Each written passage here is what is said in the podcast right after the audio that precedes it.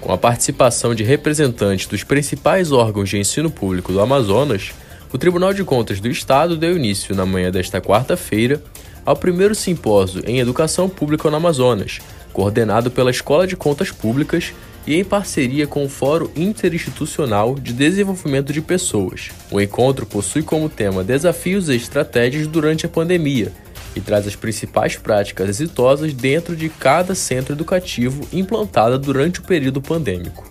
O simpósio foi realizado de forma totalmente remota e recebeu transmissão por meio do site da ECP e pelo canal do YouTube da SEDUC por meio do Centro de Mídias da Educação do Amazonas. Conforme a coordenadora geral da Escola de Contas, Conselheira Lins dos Santos, o encontro serve como um intercâmbio de informações e práticas. Um dos destaques do simpósio foi um resumo sobre a implementação do programa Aula em Casa implantado pela Secretaria de Estado de Educação. O programa foi idealizado por meio do Centro de Mídias da Educação e chegou até mesmo a ser expandido para mais 10 estados brasileiros. Titular da Secretaria Municipal de Manaus, a CEMED, Valdernei Avelino destacou os principais desafios encontrados pela pasta para que os estudantes não ficassem sem aulas.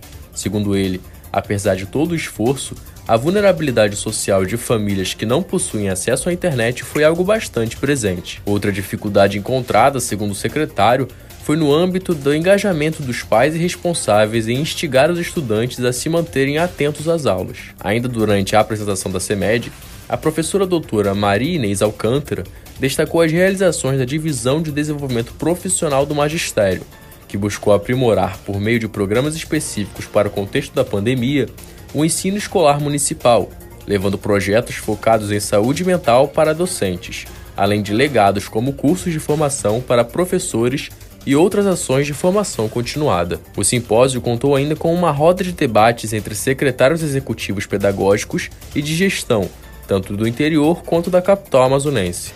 Durante a conversa, os participantes destacaram o processo de mudança repentino por conta da pandemia do modelo presencial para o remoto e em seguida para o modelo híbrido. Entre os principais temas estiveram também o processo de retorno do ensino presencial com a recuperação de aprendizagem, a segurança sanitária nos espaços físicos da escola, além da conscientização do uso de máscaras, distanciamento e incentivo à vacinação.